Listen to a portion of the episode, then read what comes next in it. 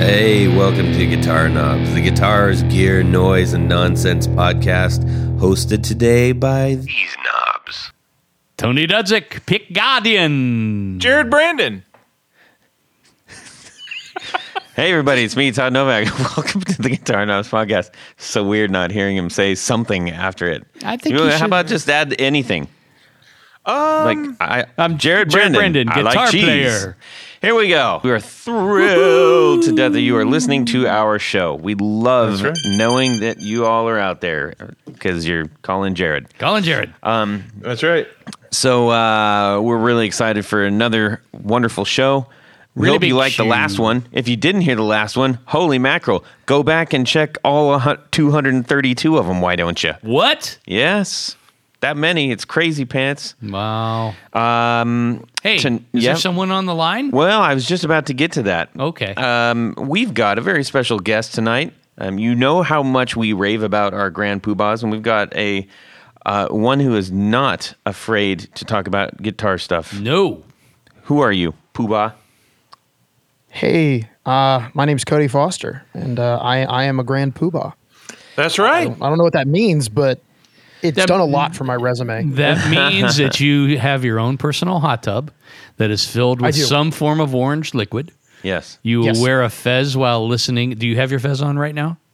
I'm not. I don't have it on right now, but I am looking directly at it. Okay. Perfect. That'll work. Close enough. Yes. Yeah. What- Fez by proximity. yes. And you are a mover and shaker and a helper of this podcast. Not only this podcast, but the guitar community. Um, you know, this is somebody who is uh, spending an awful lot of time, you know, buying, checking out, Yeah. trading, Yeah. selling, Yeah. playing, Check. doing all the things. Yes. with all of the builders uh, and and other uh, musicians, and it's and it's great. So we really appreciate that. We do.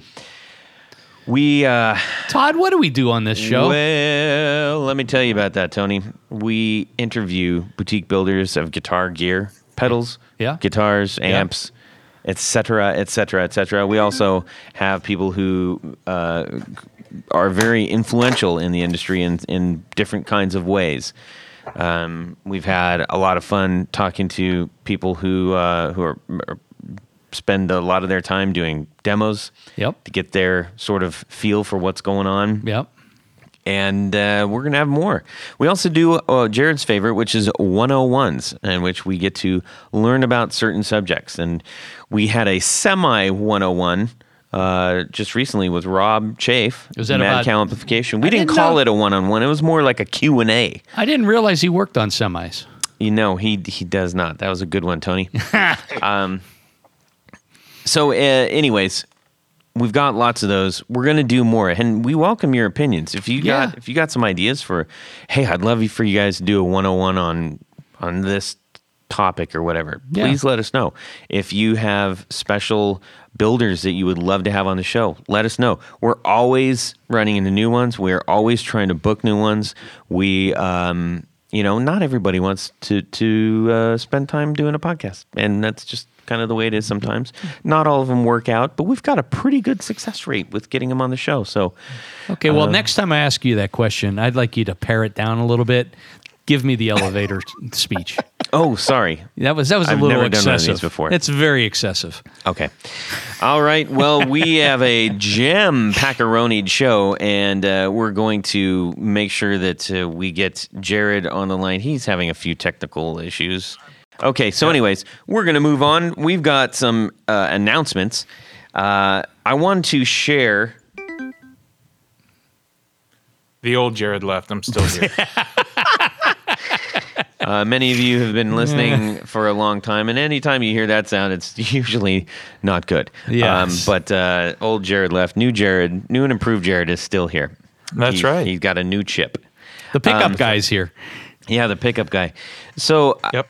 I, you know, I, I love sharing some of the mail we get, some of the direct messages and stuff, Letters. uh, letters and and whatnot. And uh, I had a really interesting one the other day. Uh, you know, honestly, one of the great things about this is that if you get if somebody sends you one, you send something back.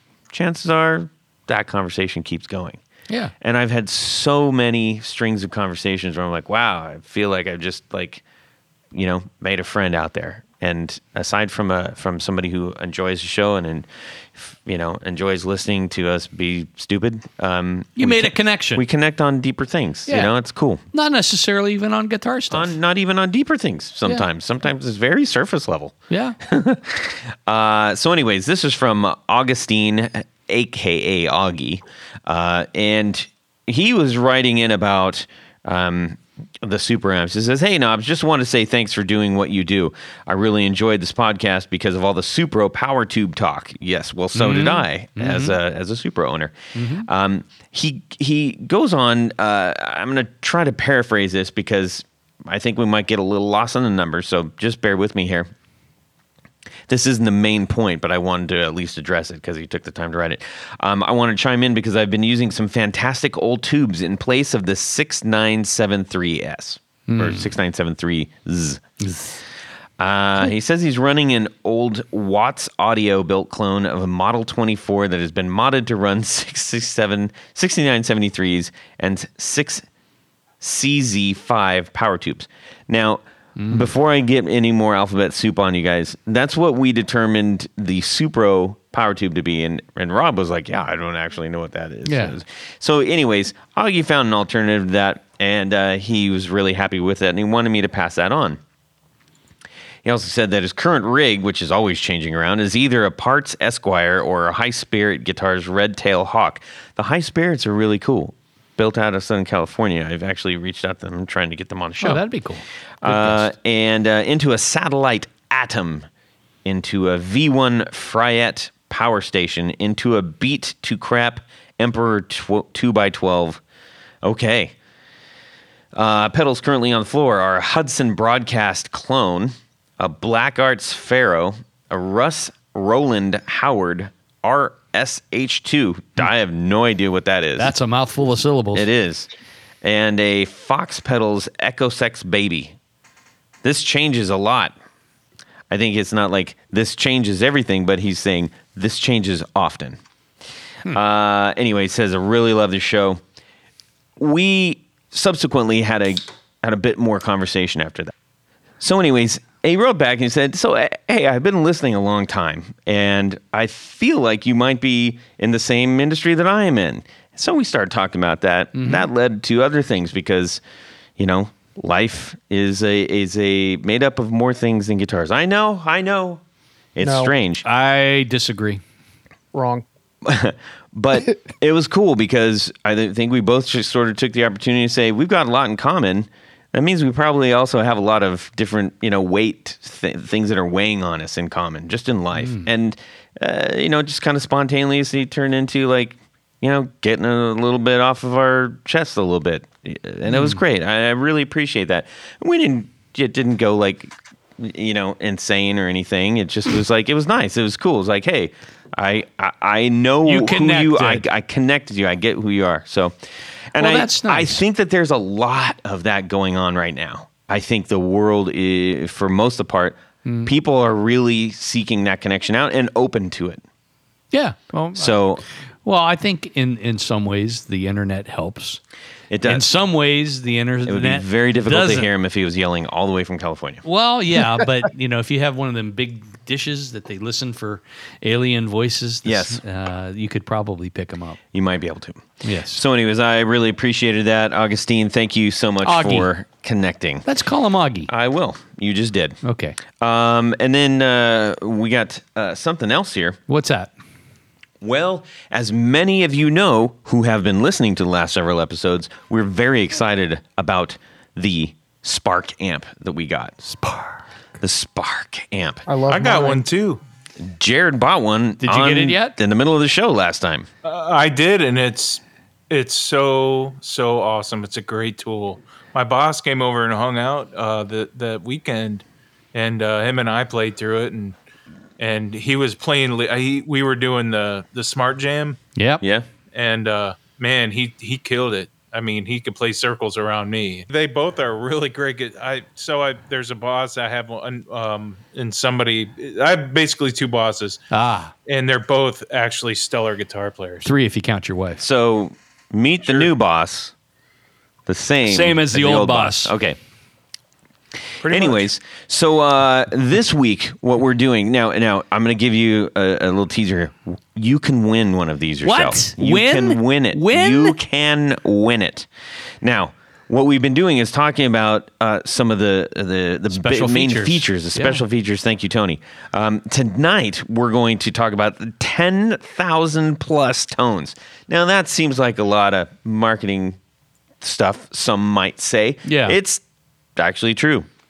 Uh, that is based on some numbers I'm going to tell you. Uh, so, what that is, it's a massive, ever-growing tone library. The Spark amp provides over 10,000 killer guitar and bass amp and and effects presets from pro guitarists, expert studio engineers, and top producers from around the world. So they've they didn't just go like, "We're going to make a thing." No, they reached out to actual people and like, "What are your settings?" Now, can can regular users submit things?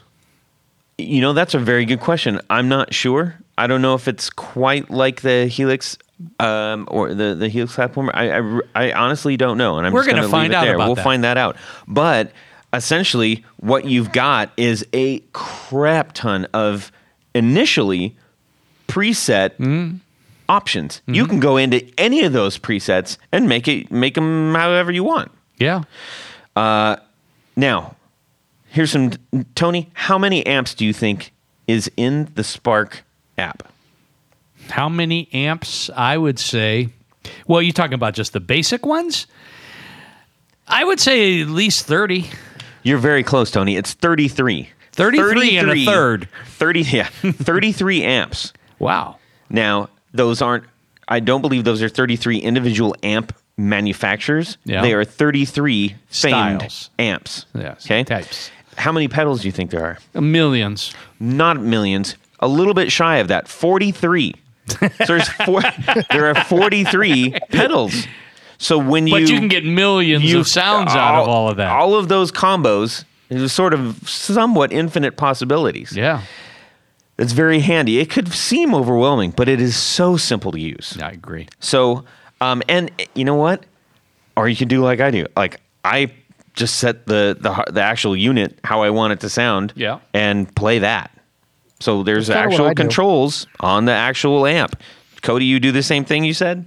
Yeah, I um I was messing with the app uh, a couple of days ago actually, but uh, yeah, half the time I just kind of set it. I plug my headphones in and I just jam. I love mine. Yeah. It's I- fantastic. I, think, yeah, but yeah, I, I, as I said before, I think that the app really opens Oh, up yeah. the possibilities yeah, of, of this. absolutely. 100%. You can get any I use my want. app on the uh, on my iPad, and it's it's a lot easier for me to use. Yeah, well, you've got mitts the size Big of giant- as yeah, I a know, catcher's man. glove. Um, so, anyways, lot of fun. You can sign up for your chance to win your own Spark amp at positivegrid.com. Can I forward sign up again? I'm not done, dummy. Positive Grid, positivegrid.com forward slash guitar knobs. And you could win your very own. Or Or you could just go get one. It's under 300 bucks and and actually right now there's like there's like a $49 off. I mean, it's crazy how cheap this thing is considering what you get and how well it is put together. So, go over to positivegrid.com, sign up to get your free one and maybe even just grab your own. tell them Todd sent you. Yeah, tell him Todd sent you. and Jared, that'll probably be more intimidating. Uh, all right, everybody, let's talk about what's going on in our music worlds this week. this week. Tony, you go ahead and start, and then we're going to check in with Cody. So I have been watching closely. Well, maybe not too closely. Um, one of my favorite retailers, Sweetwater, up in uh, up in um, in Indiana. So is your salesman my niece? No, she is not. That is unacceptable. Well, back in Time Ju- to change. back in July, Sweetwater. I don't know exactly the terminology, but they sort of merged with an investment company mm. under the guise of expanding things. Mm-hmm. And uh, that kind of, when I first heard that, it kind of sent up a you know, a note of caution because The not note long- of caution. Caution indeed. um, because the same thing happened with Musician's Friend and Guitar Center Yeah, they're all owned by couple the same people. couple of years ago. And the thing I always loved about Sweet now I've bought stuff from Guitar Center, I've bought stuff from Musician's Friend, I've bought stuff from Sweetwater. And the thing that I always liked about Sweetwater, it it, it was started and It's is- a place. well, it's I mean it's a huge place. It's a big place. Apparently last year they did uh, just about a billion dollars worth of sales out of one place.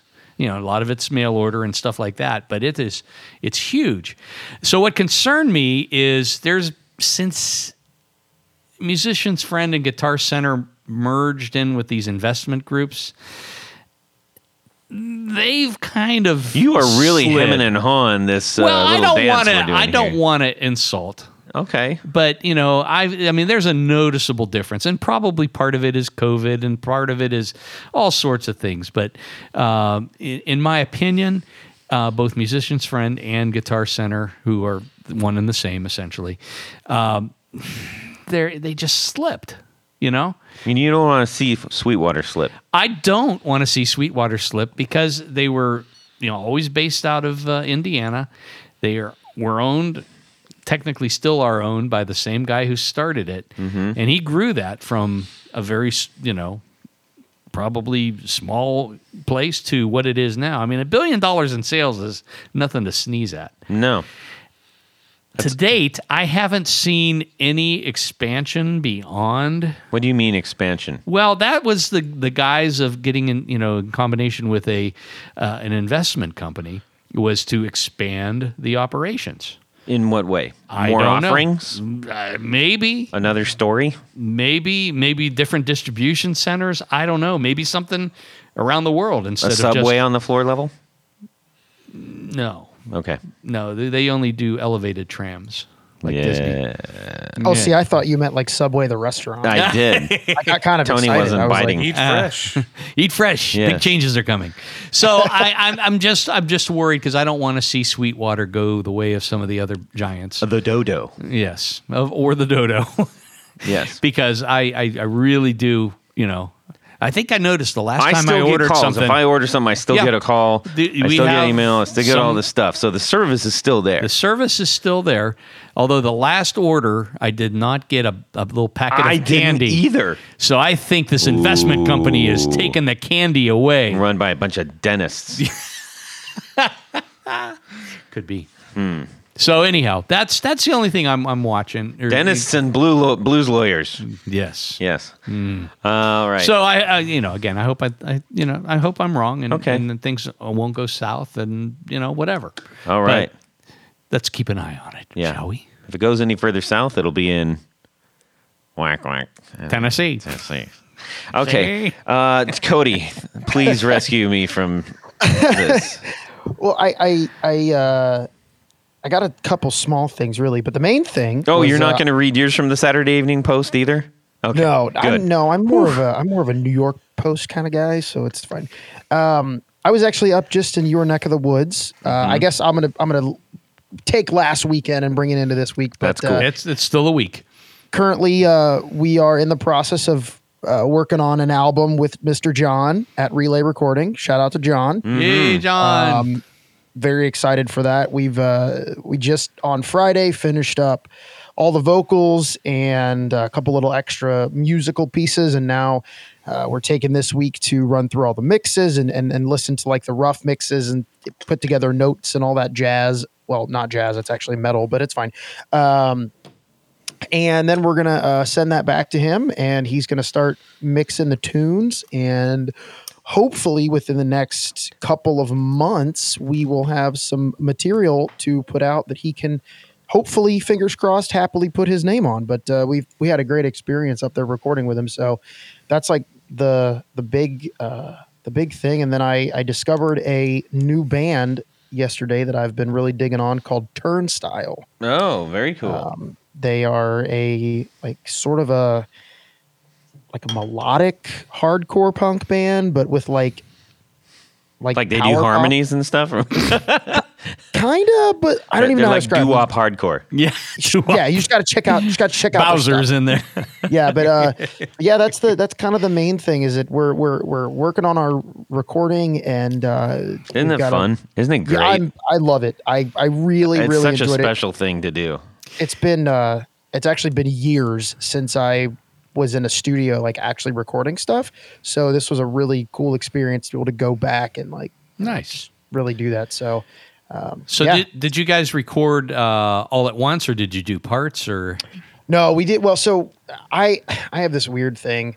Um, I am very adamant about the band recording together. Mm-hmm. Um, just because you know I kind of said, hey, we rehearsed together. We might as well try to record together. So yeah, we all recorded in the same uh, at the same time. We uh, we DI'd the bass and then isolated the guitars. I was in the the vocal ISO booth and playing and doing the scratch vocals, and we had the drums and the other guys were out in the main room. But uh, yeah, we recorded all together and then did uh, actually recorded all the songs and all the solos and everything, all the instrumentation in one day, and then we came and did a, a, a, a like a half day session on Friday and did all the vocals, and so we were able to knock it out. But yeah, it was it was really cool to be recording all together in, in the room. It was, it was neat. That's awesome.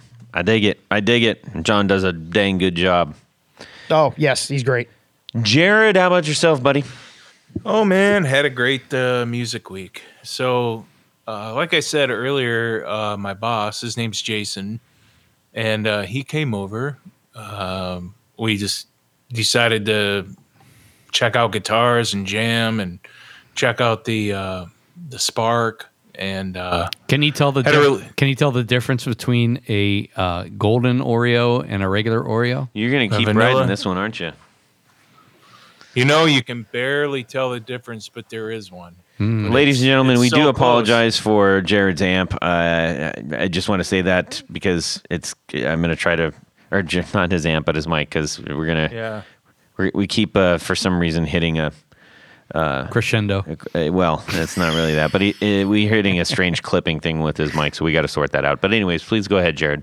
Uh, so he came over, and I I think I have twelve guitars here, and he tried all twelve of them. So he would get one out, and he would start playing, and he just he would really get into it, and he'd just play and play and play. And I thought, how am I going to tell him to stop politely? and then I and then I learned to just get another guitar out. So I got the next guitar out, and he's like, oh.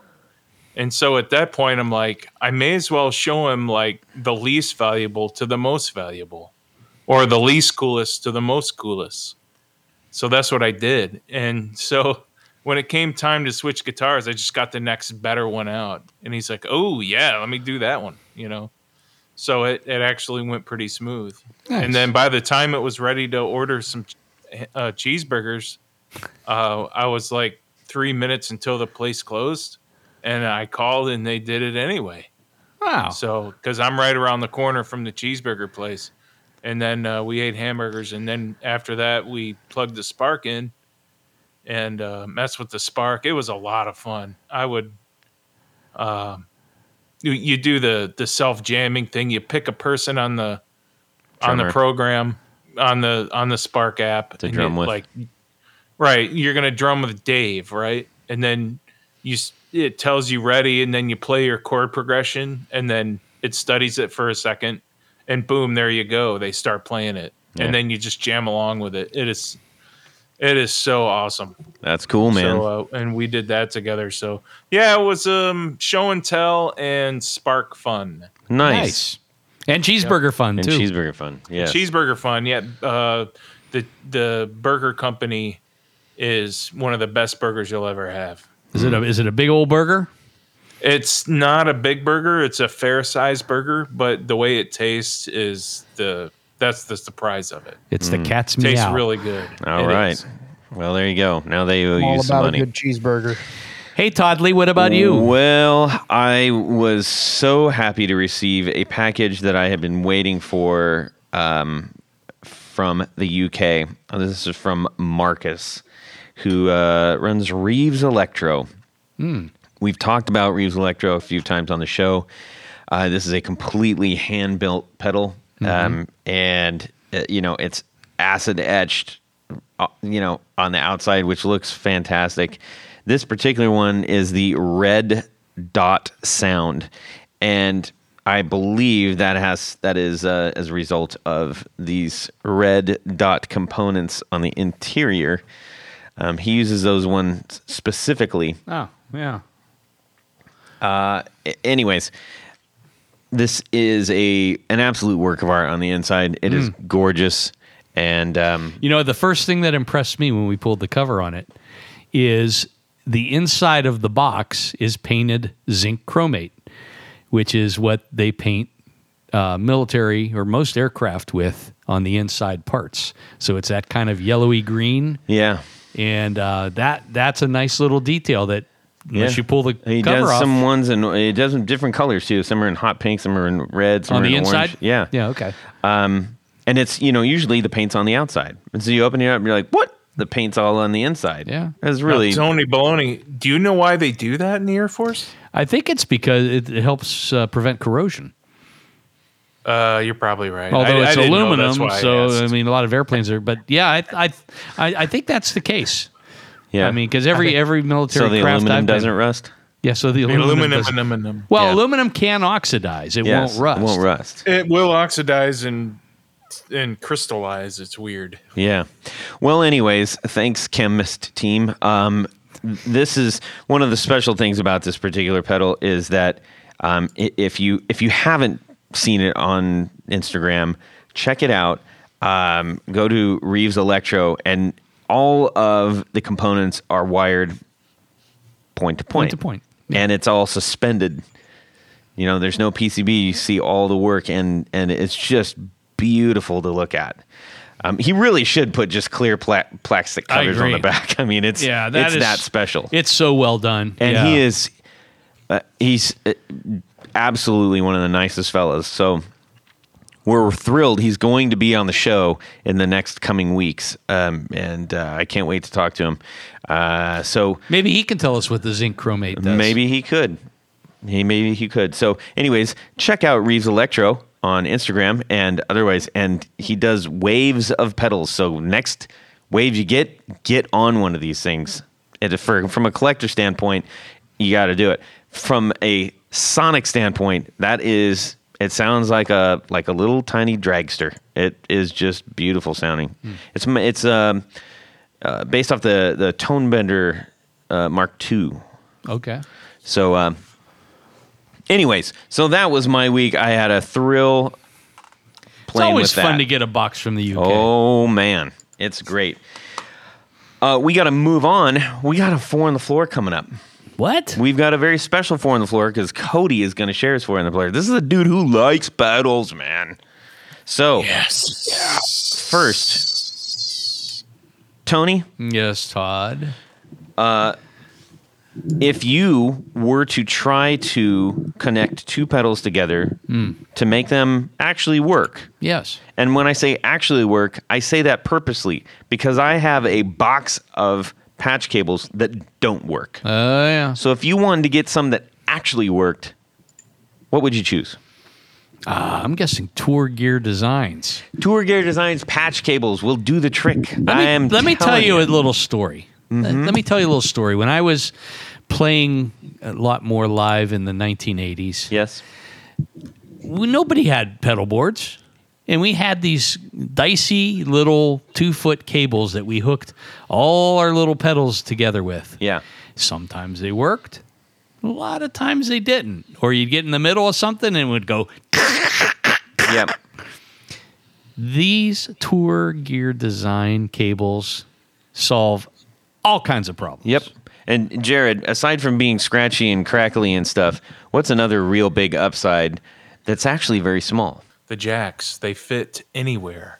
They It's are. a very small jack profile. Yes. Instead of being a big pancake jack, it's a very small.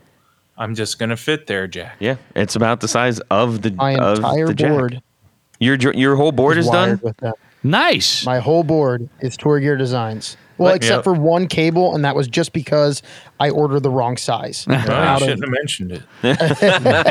but but every one of my pedals is wired with these with these uh, patch cables, and I am I am a fan. I love them. Yeah. I like I like the thinness, the flatness of them, as well as the little teeny tiny plug-ins. Yep. So, anyways, to go get your Tour Gear Designs uh, patch cables, go to tour, tourgeardesigns.com forward slash discount forward slash the guitar knobs and get your own. And I, I am You're willing to bet you're going to wire your entire board Yeah, like and you're going to save an additional ten percent. You're gonna save on a 10% off. a reasonably priced product as it is. That's right. Just mention us, the Guitar Knobs, and you're going to save 10%. So thank you so much to Tour Gear Designs for sponsoring our beloved Four on the Floor. Jared, Let me get a little bit of this. all right, that'll work. One, two, one, two, three, four on the floor. Cody Foster, Poobah Extraordinaire, what is your Four on the Floor? Okay, so because I am such a nerd about this, I actually sat down and took time to think about this and what I was going to tell you. So I'm very excited for my curated list. but um, yeah, so right now, um, I would say the, the my four on the floor. Uh, the first one is the KHDK Sergeant D. Um, I it is one of my favorite drive pedals that I've ever used in the history of ever. Um, I am a huge, huge, huge Anthrax and specifically Scott Ian fan. And for those that don't know, uh, in the 80s, Scott Ian also had a um, crossover, like hardcore thrash punk band called SOD, Stormtroopers of Death.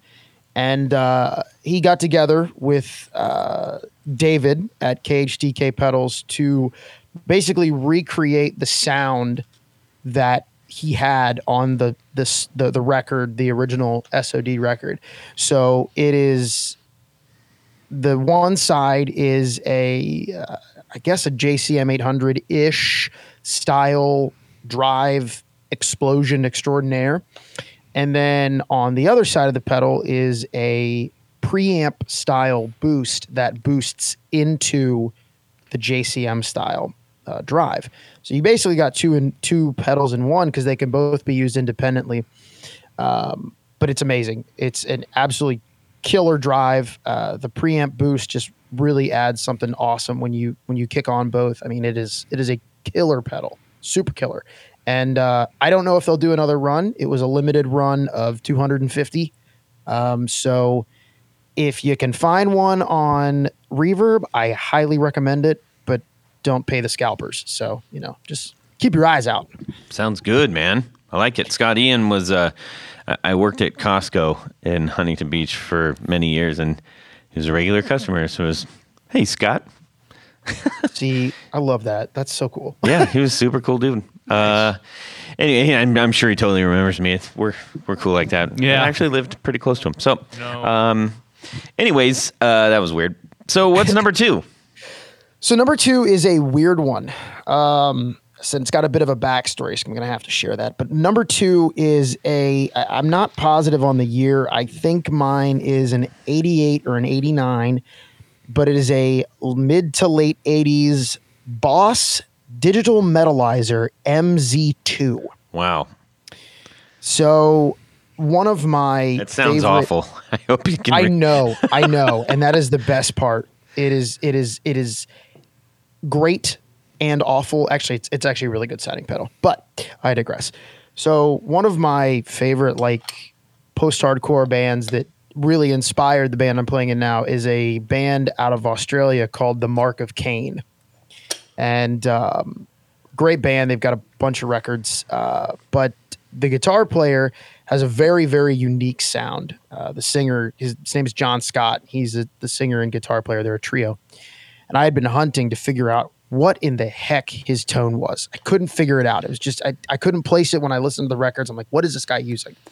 So I finally found on a random, I think it was the Gear Page forum from like 10 years ago, somebody said, Oh, I was just at a Mark of Cain show and I know what he's using.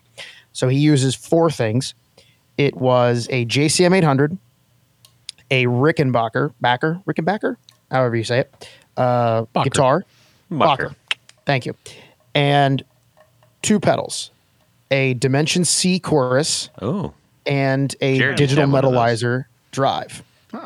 So this digital metalizer is an analog distortion pedal with onboard digital effects from the 80s.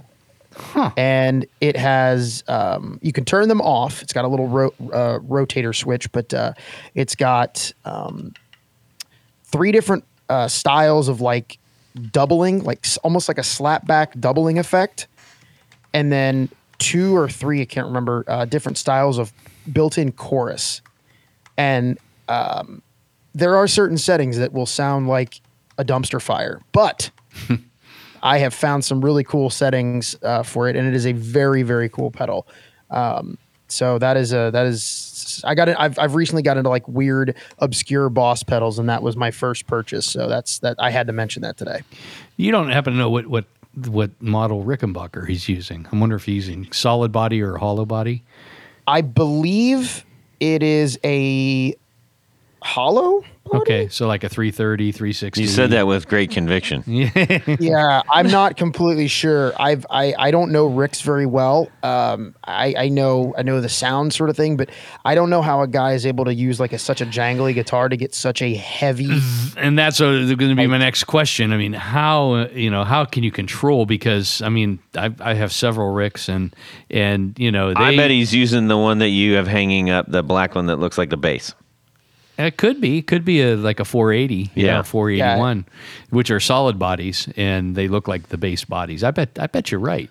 Yeah, it might be one of those. I, I just I love his guitar tone, um, and it's it's very uh, it's very different. It's it's a it's a very different tone, which is what led me to that pedal. And uh, I uh, I've yet to take it off my board since I bought it. So Hold on, no, it looks like a 330 or a 360. It's like a, like a fire. Wow. Um, so the yeah, the bass player from Joy Division used an, an Ibanez Oh, yeah. Rickenbacker, so it was, was kind of cool. I mean, it's and those actually, if you can find one these days, because they're really hard to get a hold of because they made a lawsuit kind of thing. well, it's a definite lawsuit, but I, I have run across a couple of Ibanez Rick bases that are actually like neck through, like factory Ricks, and you really can't tell the difference till you open up, you know, under the truss rod. There's a you, you know, usually the the Ibanez's have a single truss rod versus the Ricks would have a double, but Interesting. I've been looking for one of the uh, the the knockoff Rick guitars. I saw. I almost. I. I I waited too long. I almost pulled the trigger on a Greco one from the '70s. That's a Ooh, great. that would be cool. Tho- those And are, I and those are lost those are outstanding. Uh, dare we say replicas? I guess that's a nice nice term. But yeah, Greco made some really great ones. Uh, there were there were a couple uh, that came out in the '70s and and even into the '80s, and then uh, Rickenbacker pretty much shut them down. Eh, makes sense. yeah, I, I, I totally get it. They're they're protecting their you know their trademark and livelihood. So I, I totally get it. That's a great story, Tony. So, uh, how about number three?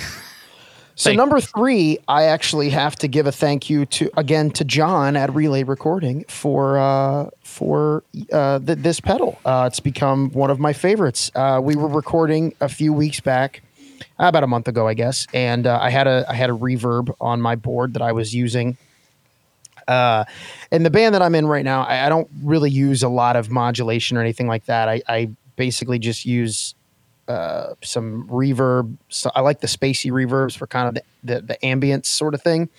Um, and the reverb that I had on my board at the time was acting up, and and uh, it- we couldn't get it working. And we were you know in the middle of the session, and John goes, "Well, here, let's try this." And he's like, "What what, what exactly are you looking for?" And I kind of explained him the, the the reverb. So and he's like, well, "Let's try this." So he brings in this pedal, and I slap it on my board, and I immediately fell in love. And it is the uh, Earthquaker Ghost Echo and I was playing through his. I used it on. I am pretty sure every song that we tracked. I instantly fell in love to the point that I bought one while we were at the session. Nice. Our uh, our the lead guitar player was was doing some solos, and I'm flipping the reverb, and I'm like, God, I got, I found one.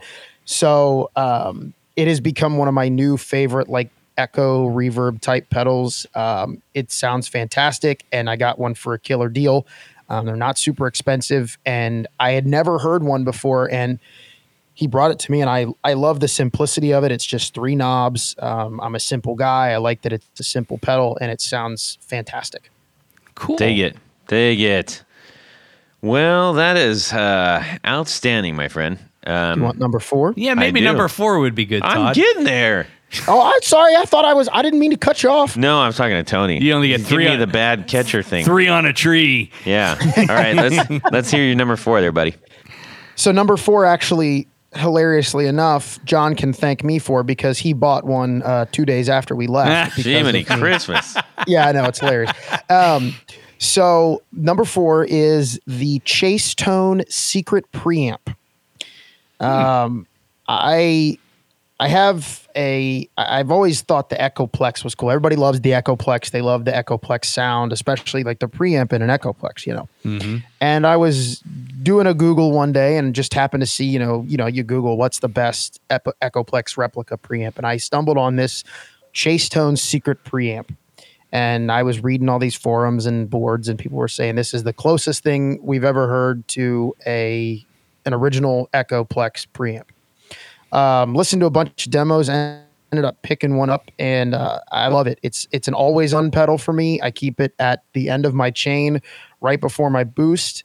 Um, it, you know, you can use it as a boost, and it sounds amazing. Um, and it just adds this special kind of something at the end. Uh, this little sparkle kind of, and the the band that I play in, uh, we all we tune to D standard, so everything's a whole step down. So it adds a little bit of this kind of brightness and a little crispness to that low end.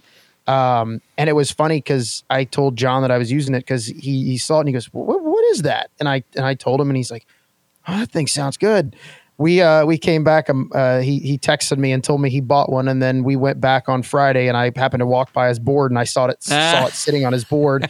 and I was like, you started using the chase tone? He's like, I don't even really know what it does, but it sounds good. And I said, that's it. That's the thing. That's why I bought it. I don't know what it does, but it sounds good.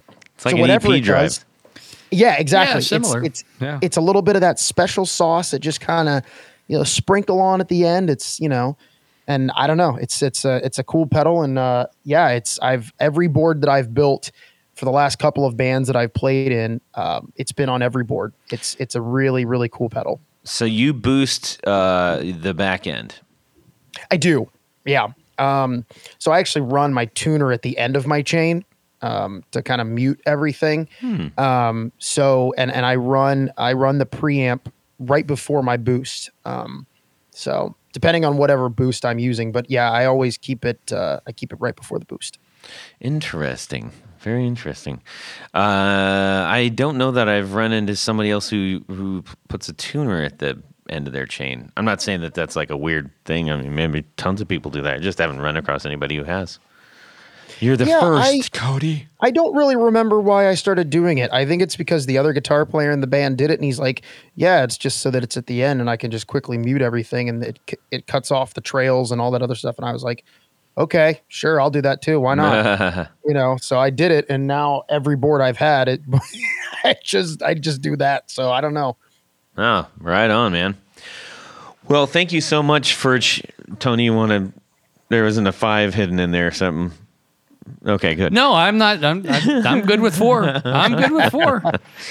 Uh, Just not three. Yeah, Cody, we uh, really appreciate you sharing that, and we appreciate you being on the show. We appreciate all of the things we, you know, uh, that you contribute to our show and your support. Um, and you know, the cool thing is you're a dude that likes guitar stuff. And you know, when I was here at the studio, um, John sh- shot me a, a text. He said, uh, "Hey, I think your your your boy Cody's down here," and uh, I said. Uh, I'll be right back, family.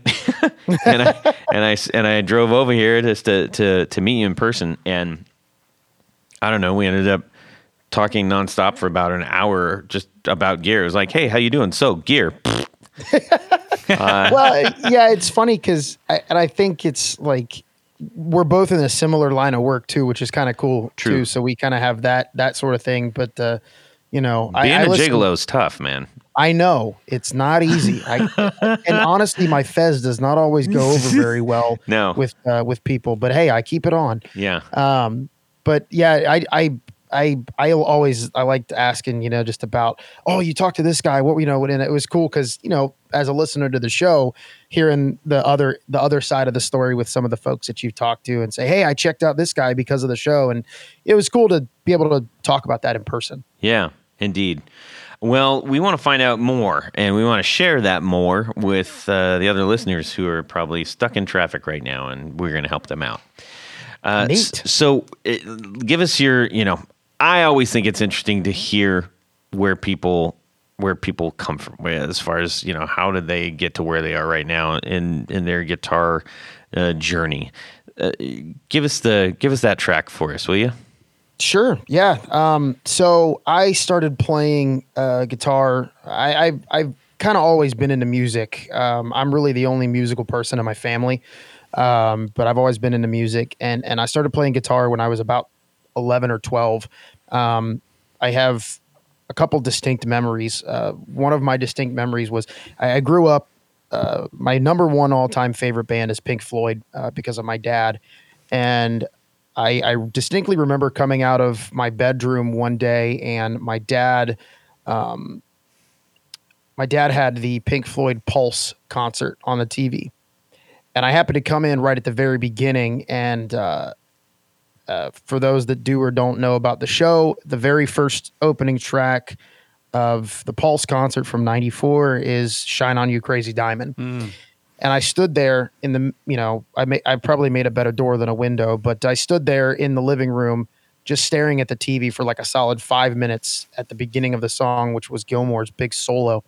And I remember turning and looking at my dad, going, "I want to do that," and I I didn't really know what it was. I I you know I knew the band because my dad liked the band, but I just remember going, "I want to do that." Arguably best solo ever. Arguably. Yes, yes. So it was a combination of that and I don't know. uh, I might go with comfortably. That's why I said arguably. No, what? Okay, the comfortably, comfortably numb, numb was pretty good. solo. Over It- Shine On You Crazy Diamond? Yeah. Oh yeah. Ooh, I- don't Oh, know. yeah, hell I don't know. Oh, Even as a fa- an argument can be made, yeah. I'm I not get saying it. it. ain't good, but you know. But uh, I actually like the mother solo a lot too. oh yeah, oh yeah. All right, carry on. I pretty much like any solo that David Gilmour's done ever, so I'm just going to agree with anything that you say.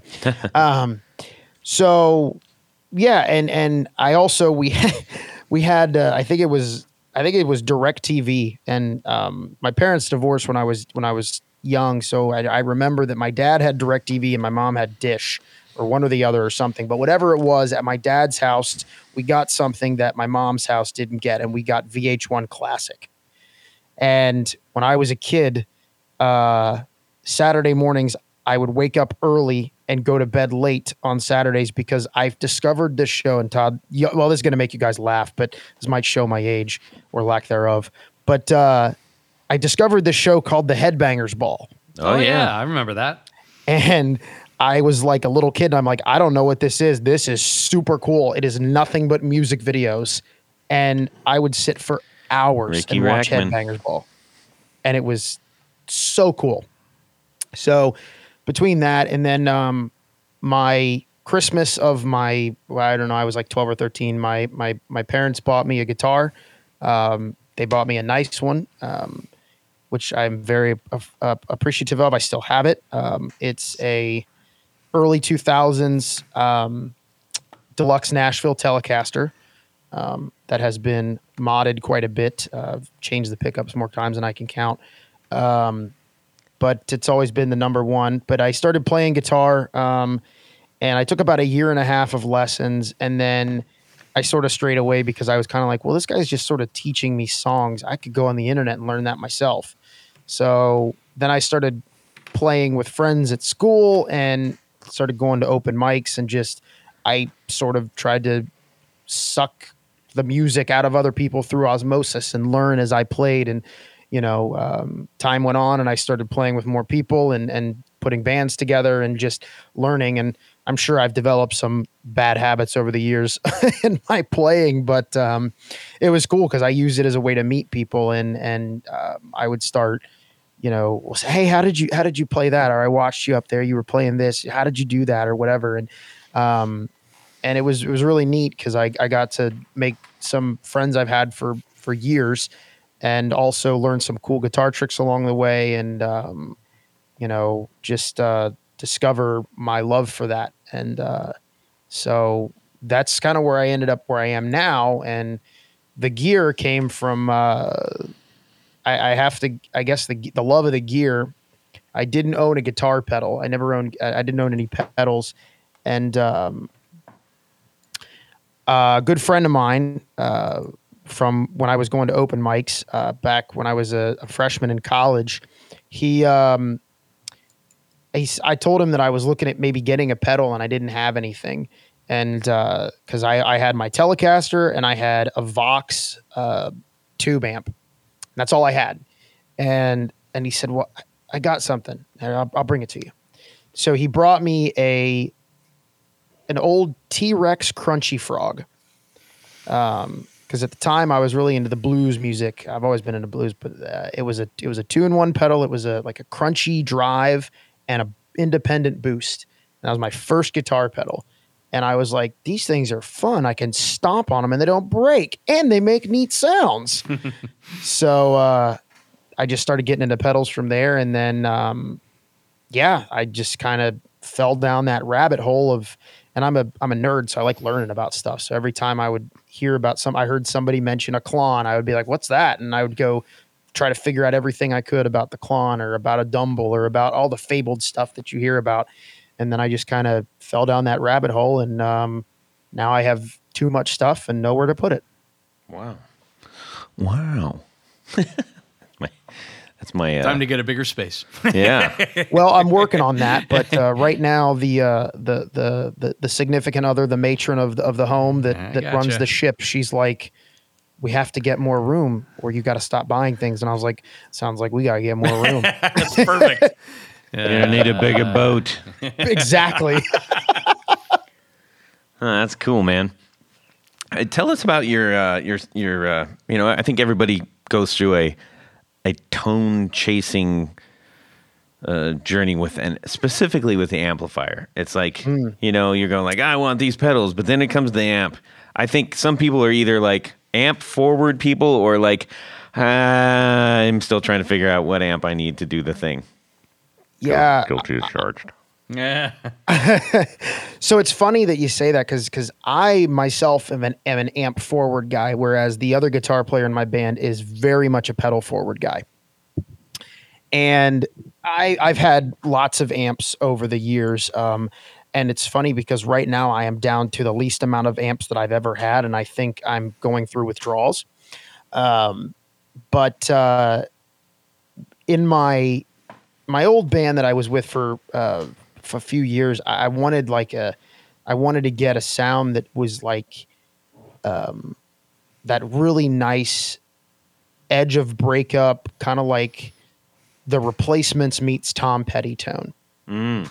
And um, I I had uh, lots of different amps on that, and and I I was able to find stuff for that, and I and I you know fit that tone chase. But uh, right now, my my tone chase has been I want an amp that I need to be able to play it and it takes pedals well, but also if I feel like just plugging in and turning it up, it still sounds good. Mm-hmm. Which has been a bit of a struggle for me.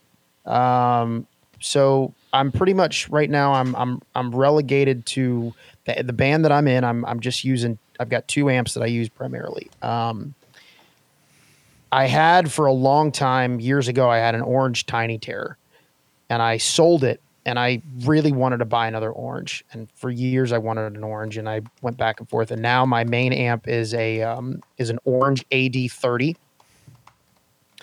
Um, I have a few of those. That's a good I, amp. I love them. I love it. He literally Absolutely. does have a few. I mean, that's awesome. That's actually really cool. It's good. it's a. It's actually that's a fantastic, especially for pedals. Yeah, yeah. Well, and I love the fact that it's um, two you know, completely discrete channels that it's got, you know, then they both have the full EQ and everything. So I keep Yep. one like sort of on the edge of breakup that if I hit it a little harder, it uh it'll it'll crunch for me. And then I keep one just straight up, you know, balls to the wall distortion. Um and I have that, and then and then my second amp that I use is actually uh, kind of an obscure. It's not really obscure, but it, it's a it's a weird situation. Um, it was actually given to me by a by a, a very very good friend of mine. Um, I have a '74 Silverface Bassman 50 that the bass channel has been modded um, so my the, the friend of mine that gave it to me is a big amp guy, and he builds his own amps and mod stuff. And um, the bass channel has been modded to sound like a Trainwreck Express. So it has a lot more gain, um, and it it really like kind of slices through the mix. So between those two amps, you know, they both take the pedals really well, and they both can be if I just decide I want to plug in and and crank it. Um, the rock and rolls there. Um, and I, I'm a, like I said before, I'm a, I'm a pretty simple guy when it comes to like the tones. And I, I tell my, my, my, uh, my guitar player buddy that's in the band with me all the time that I, I always think of myself as just a glorified hack punk player that knows how to play a couple of scales. And so when I think Oh, of you're one up on tone- me. Yeah, me too. Hack punk player, yes. Scales, no. Tony It's can okay, I know- secretly play like every single Beatles I, uh, and who I'm, I'm at a, I'm at a weight where I try to avoid scales at all possible Yeah. costs. I only know. two Oh, songs. I missed the. I missed that. I you walked right into it, and I watched I, you. I, threw you a bone. Thank Tom. you. I appreciate that. Well, so a lot of for me, like I want, I want a tone that's going to sound like a punch to the gut. That's that's what I, you Yeah. know, that's what I want. And you know, I grew up listening. You know, the the four. I I, I- I say that my favorite music probably of all is punk music, and and the four punk bands that got me into punk music all have guitar guitar tones that feel like a punch to the gut, and uh, it's Rancid, Yep. Social Distortion, Yep. Dropkick Murphys, Yep. and The Exploited, and all those tones was just like, man, I want to get that. So, So you got to go back to the original, though. You got to go back to the Clash. Oh, we'll see, okay, so yes, I'm also, and then see, that's what I did because at the time I only really knew those those punk Those- bands, so I started going back to see where they were from, and Yep. I got into, you know, I really got into bands like Discharge and uh, the Varukers and like the early like super heavy UK hardcore stuff, and I absolutely Subhumans adore the Clash. Yeah. Oh yeah, absolutely. Yeah, I mean the, Um, the Clash. You know, the four bands that you mentioned, the, the, they were, I, I believe, directly influenced. Oh, by the yeah, Clash. for I mean, sure. Hundred percent. You can hear, Yeah. especially. Well, and it's funny you mention them too because I I remember my dad. Um, my dad is a child of the thrash metal era, so he didn't like punk music. He's never like, which is kind of hilarious given the where the thrash stuff came from. But he didn't like punk. He always thought punk was stupid because when he grew up, he was listening to Metallica and you know Exodus and Death Angel and all that stuff. And um, we went to the Rock and Roll Hall of Fame when I was a kid, and at the time they had a uh, their exhibition hall up up at the top of the building uh, was an exhibition for the Clash. And I've always been into military stuff, but just being a, a big history buff, and I remember seeing you know the uniform that Joe wore on the Combat Rock tour, and their mm-hmm. entire exhibition was about the Clash and everything. And I was I remember walking through going, who in the heck are these guys? I've never heard of this band. And he he was walking through, and I was like, Dad, do you know these guys? He goes, Yeah. They sucked then, they suck now too. And I was like, and I was Wow. like, okay, thanks, Dad. And I was like, I was like, I No don't soup for him.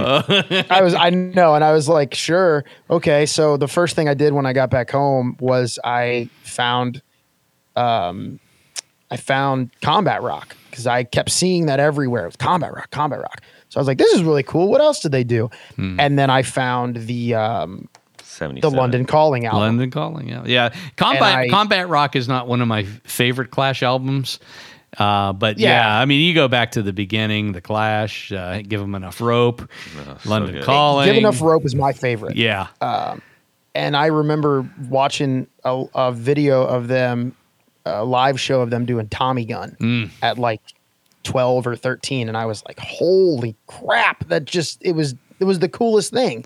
So I've always been really inspired by punk music and and sort of the ethos that you you as as silly as it says you don't have to be talented to sound good. And That's true. and, and I was like, well, I can't play all that well, but I I can I can do it with I can do it with passion. So that that's half the battle.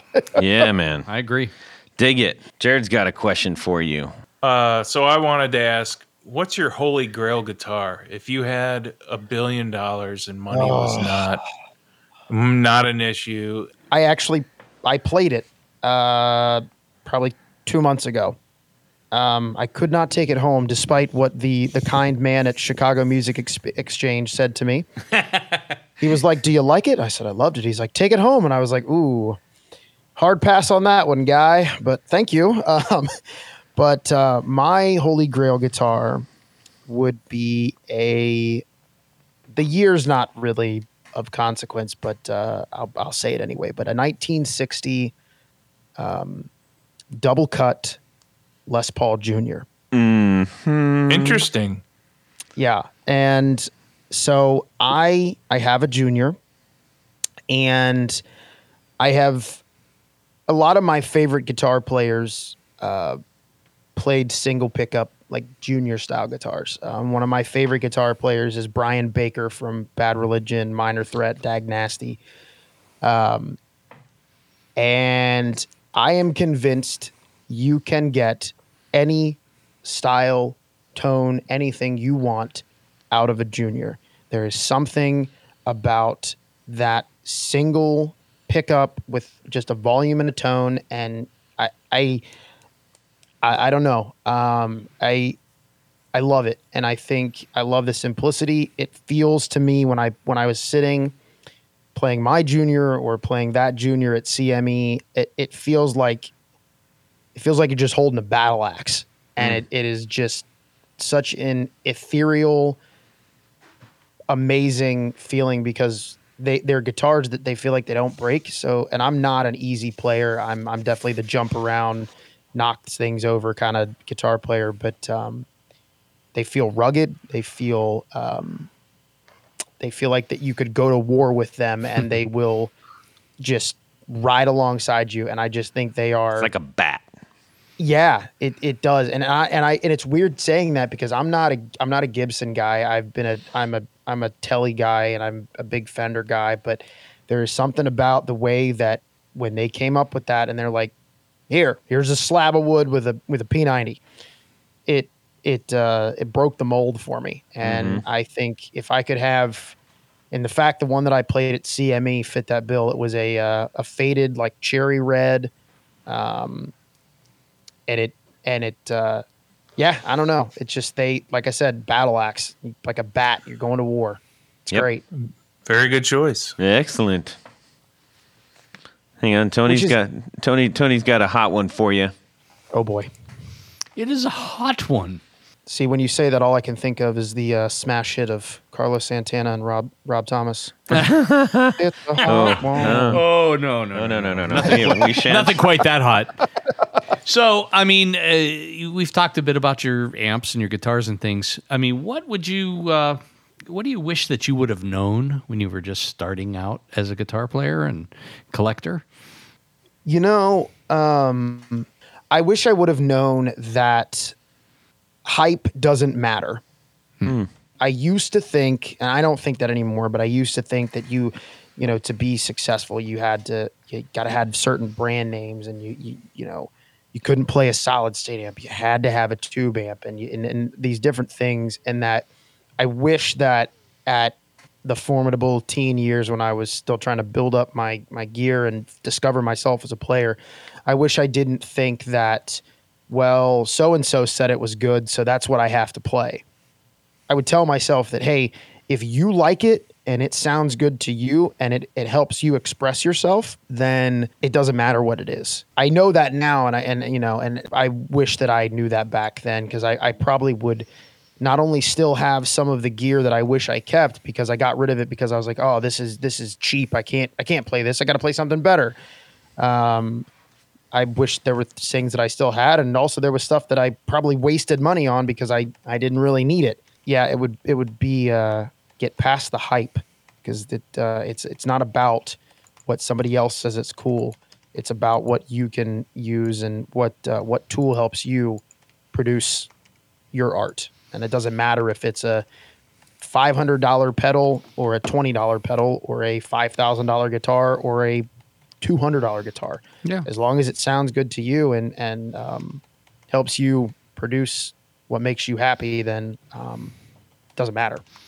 I think that's sage advice. I mean that's and that's absolutely true. I mean, people do get hung up sometimes on labels and brands and and you know what what their sometimes what their favorite players are playing, and you know you can you can. It, it, sometimes you just have to live with what you can afford and what sounds good to you. Yeah, I mean, I, I've you know I've had the privilege of owning some really expensive guitars to, relative to, to me, Mm-hmm. um, couple thousand dollars and stuff. But also, one of my favorite guitars that I have now, out of the, I don't know, 10, 12 that I have, um, is a 2020 Epiphone um, SG. And uh, the only thing that I've done to it is I uh, replaced the tuning heads just because I'm a stickler about stuff like that, and uh, actually slapped in a pair of uh, Mr. Brandon's uh, Brandon Wound Buford T Buckers. Nice. Oh, yeah, yeah, Sound. yeah. Amazing, by the way. so thank you for that. But um, that's one of my favorite guitars, and I've got like Now all you, You need is a special pick guard. you know, you say I, that I know a um, guy. I, I, I, yeah, I might actually be hitting you up about that. But uh, yeah, I mean, uh, my the, the guitar player and the lead guitar player in my band is um, he's actually a big Epiphone guy. He's got a whole bunch of Epiphones, and you know, for a long time I was like, oh, Epiphone, that's the cheapy brand. And then I started hearing his, and I started playing. I'm like, you know, it, it doesn't matter. They sound good. Like it doesn't matter what the label is, what the name is. It doesn't. It sounds good. Well, and it's And, just like um, any other like there are Gibsons and Fenders that aren't going to feel right and aren't going to play well. I mean, no, it, there's not not all of them are amazing, and not all uh, Epiphones or Squiers are like quote unquote not playable or cheap or something like that. There's loads of them that sound fantastic and play well and feel right, and it's up to you. If it feels good and it play and you feel great playing it, doesn't matter. And they have Yeah. made major, major strides Oh, over the last couple years. Both of those. Yeah. Oh, I was, I was wildly impressed when I played. Um, I had, I had uh, some time on a weekend, and I happened to pop. There's a guitar center right by my house. I just was bored, so I happened to pop over there, and I was just kind of walking around, fiddle farting around, and uh, I picked up one of the new Epiphone, um, the Prophecies. Mm-hmm. It was a Prophecy SG, and I I went back and plugged it into, I think it was a, I think it was a Friedman. So you know, kind of picking something nice to sit it with. But um, I was blown away. I was absolutely blown away, and I was like, "This is unbelievable. This thing sounds amazing. It feels amazing." And, and I know the prophecies are on the higher end of the Epiphone scale right now because they're they've got a lot of the accoutrements and stuff like that. But I was like, "You, I, if you told me this was a fifteen hundred, seventeen hundred dollar $1,700 guitar, I'd probably believe you." But no, it's, And, it's a uh, five hundred dollar guitar.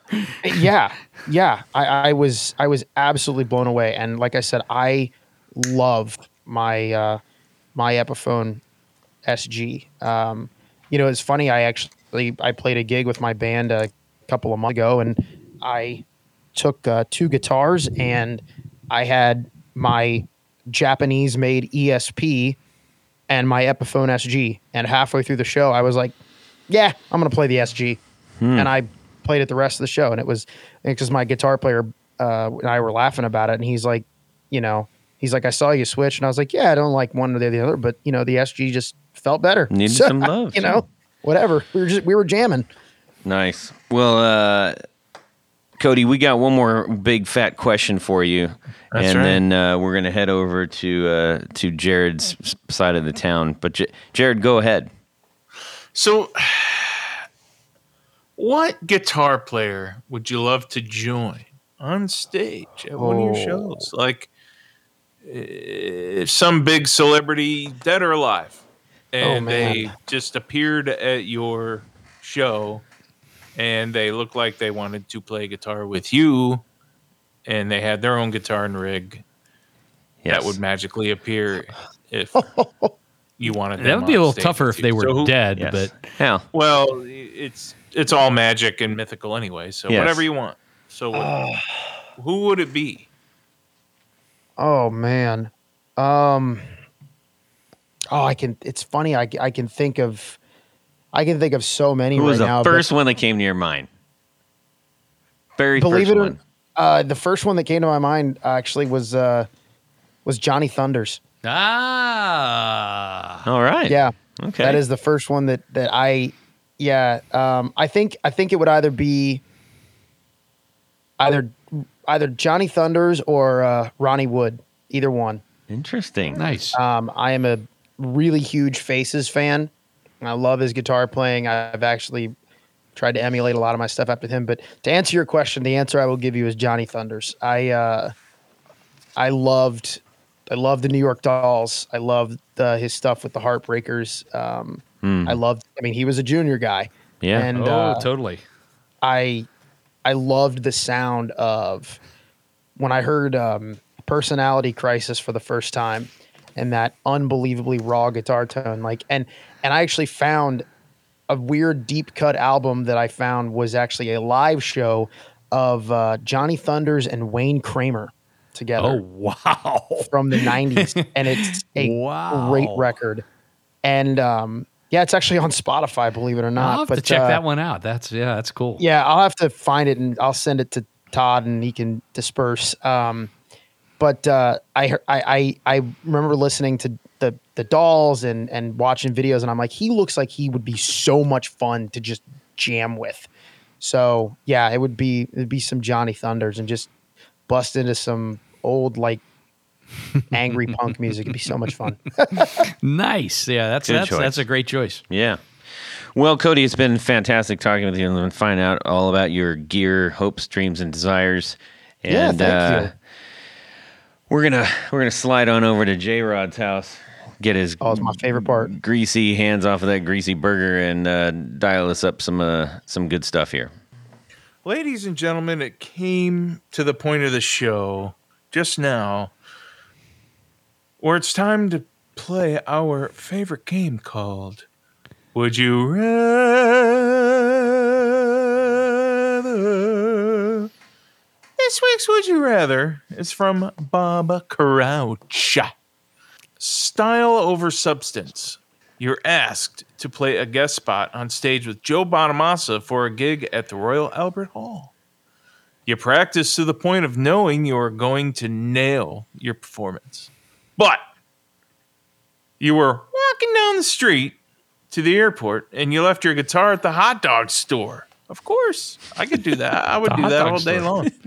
a hot dog store because you got to have a hot dog. Mistake. Do you do you like the the foot longers or do you like the the shorties?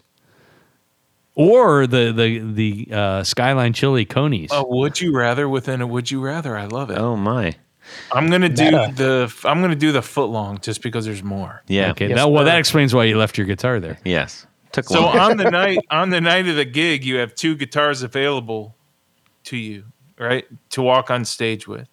The first one feels perfect. That sounds amazing to your ears, but it it, it is a hot pink BC Rich uh, BC Rich Warlock.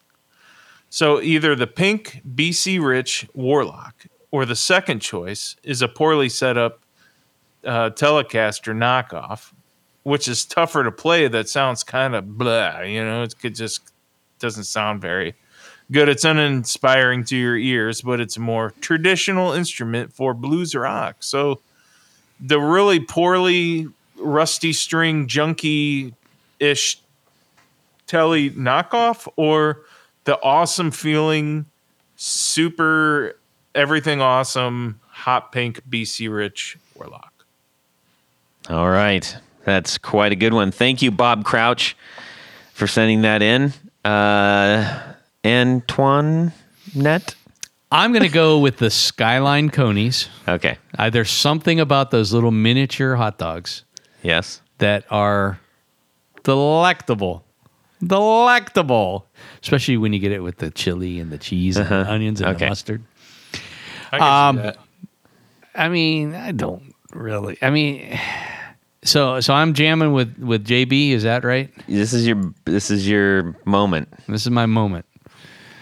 Um, he's not going to be impressed with some knockoff Telecaster. Well, you're not there to thing. impress him with your guitar. You impress him with your your, your playing. Well, forget that.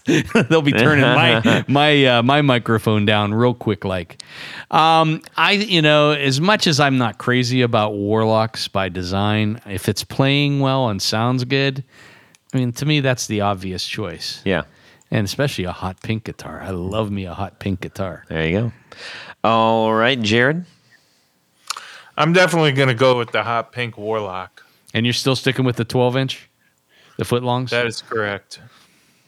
okay. Hot pink Warlock all the way because I, I really, I'm a big giant guy. Uh, if somebody talks about a pink guitar that I'm using, I'm, I'm really not going to care. I own a pink Telly Paisley. Mm-hmm. So Yeah. Well, there you go. All right. Uh, Cody, how about yourself? Without a doubt, no questions. The hot pink, the hot pink BC Rich. First, the I hot, want first to- the hot dog type. Oh, um, mm, ugh.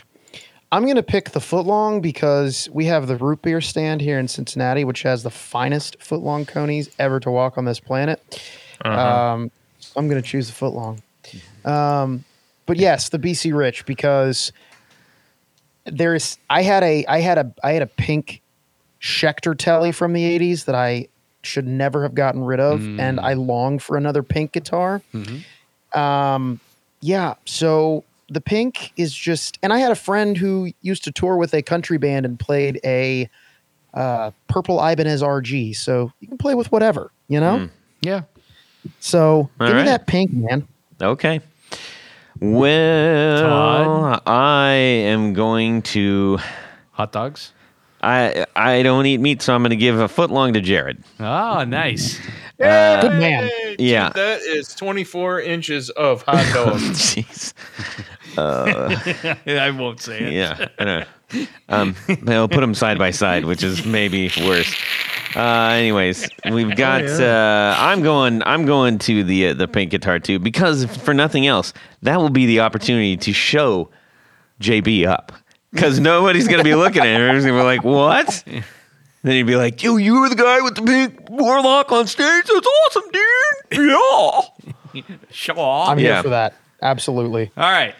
Okay, So we got. Uh, that's we're all on the same. Well, I've got. I'm. I'm alone on the. Uh, No. On the Skyline Conies. Yeah. Okay. You had to mess that up. All right. So uh, thank you so much to Bob Crouch for sending that in. If you've got a would you rather, we would love to hear it from you. So please send that to us. Uh, Tony's gonna say a few thank yous, and we're going to say goodbye to our pal Cody, and then let you all go to do whatever it is that you're doing today. Maybe getting a hot dog or something. Yes. Aunt, should get a Anthony, hot I might stop on the way home. go. You know, Todd. At this point of the show, we like to thank a special group of people. Yes. These That's would right. be our executive producers. That's right. Now, let's just say someone out there is listening and said, I would really like to become an executive producer and help support this podcast. Become a patron of the podcast. It's a simple, simple thing to do. You go over to patreon.com forward slash the guitar knobs and check out a couple of different levels in which you can participate in supporting, becoming a patron of the podcast the top of the heap would be our executive producers. That's right. Now, each level comes with its own bevy of thank you gifts, things like barefoot buttons and picks and t shirts and keychains Stickers. and stickers and all the good stuff. But as an executive producer, you get all that great stuff, but there's one thing more. Jared, what's that? Cody, say it.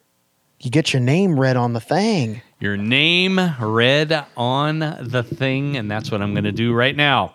Well done. So special thanks to Tom Barazin, Darren Gregory, Doug Christ, Michael Van Zant, Ken Sayers, Brian Robison, Michael Senchuk, Stefan Lamb, Anthony Lathrop, John Anglin, Brad Partridge, John Esterly, Justin Jones, James White, Matt Hart, Bill Gula Guitars, Richard Kendall, Tig Harmon, John Jackson, Jason Roush, Gary Cooper, Mark Garton, Elad Mizrahi, Mike D, Trevor Gunberg, Rick Calhoun, Anthony Gemolero, and John Helverson. Yeah. But wait, Todd, there's more. Oh. There's much, much more to go.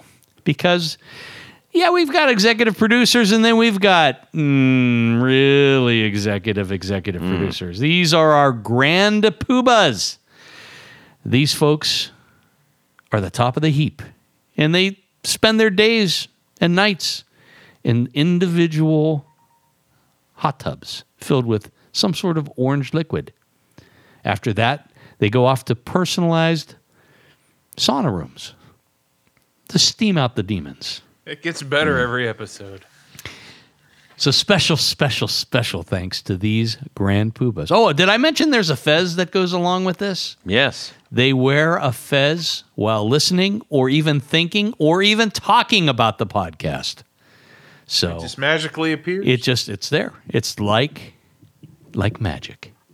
So special, special, special thanks to these grand poobahs. Jonathan Jerusik, Corey Nigro, David Kaminga, Science of Sound, Sean S. S. Tom Imanasco, Adam Johnson, Steve Keys, Tim Nowak, Tyler Rhines, James Pennington, LSJ Music Company, John Williams, Johnny Morales, Mel Sanders, Bob Crouch, Sam Jett, Michio Murakishi, Martin Cliff, Hex Matos. Am I forgetting someone? Nope. I think that's everybody. Cody Foster. Cody Ah. Foster. How could I forget? How Oh, hey, could I that's me. forget? thank you, thank you, thank you, Cody, and Thank you, and Cody. everyone else who is supporting our show. We truly, truly mean it. We Absolutely. it's the best. Thank you all. All right, uh, Cody, where can people find uh, maybe your music that you're doing? Yeah. Um, so right now we we have a Facebook page. We don't really use it a whole lot because I'm not really a big Facebook guy. But uh, it's the band is called Armadeus, like Amadeus, but with an R. Um, so you can. Armadeus. That was exactly our thought, and we are waiting to get T-shirts made with that shtick. uh, but you can find us on Facebook. Uh, it's just Armadeus Cincinnati, and you, you search the same thing on YouTube. We got a bunch of videos up there from various shows and things like that. But uh, that's yeah, that's that's that's it pretty much. Right on, right on. Started sounding a little bit like Jason Bateman there for a second. uh, t- t- t- t- Tony, go ahead. Let's just say you need a special pick guard. You want to change out pickups. You want to change the look of your guitar. Head over to pickguardian.com. Check out a, all the stuff that I do. There's stuff you can buy online, but by and large, ju- I, I do special custom work. So shoot me an email. Let me know what you need, what you're trying to do. I can give you some advice, maybe. We can pick something out that's going to work for you, and I'll take very good care of you. Um, you know, and speaking of those, um, Anthony Gemorello, who you just recently mentioned, Yes. uh, it, it's probably going to need. I'm I'm guessing he's going to want a sweet pick guard from you. He might not, but hmm. I'm thinking he will. Yeah. because he just got a new hmm. guitar hmm. from Marvin Guitars, who's going to be on the show real soon. Nice. Super excited What about that. Connection. Yes, I Wow. just rounded third and fourth. Uh, Charles Nelson Reilly lives. Jared, how about yourself? Uh, if you have any questions about pickups or anything like that, or just want to drop me a line, uh, just get a hold of me through the Guitar Knobs podcast social medias, either Instagram or Facebook. Yeah, you can send me a an email. I want to use the right pronoun. Email. An email. Todd at theguitarknobs.com. You can also send me a DM, also the correct use of pronouns. ADM on a- ADM. ADM. ADM. on Instagram at Guitar Knobs. We'd love to hear from you. Share us your story. Share anything you want with us. We don't care. The We would you love it all. rathers. The would you rather's. Yes, send us a would you rather. We'd love that. Uh, so thank you all so much for hanging out with us. We feel like you were here, and we now we now need to clean up. So uh, have a fantastic guitar week. Thank you, Cody. Thank you. Subscribe.